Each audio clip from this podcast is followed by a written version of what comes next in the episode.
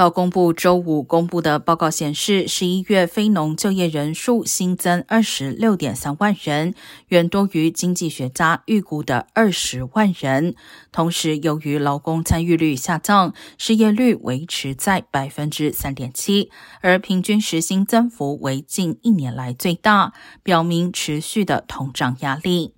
报告公布后，美国股指期货暴跌，国债收益率飙升，因为投资者预计美联储在加息上将采取更激进的立场。但一些行业也出现疲软迹象，零售业在进入繁忙的节日购物季前减少了三万雇员，运输和仓储业也减少一点五万人。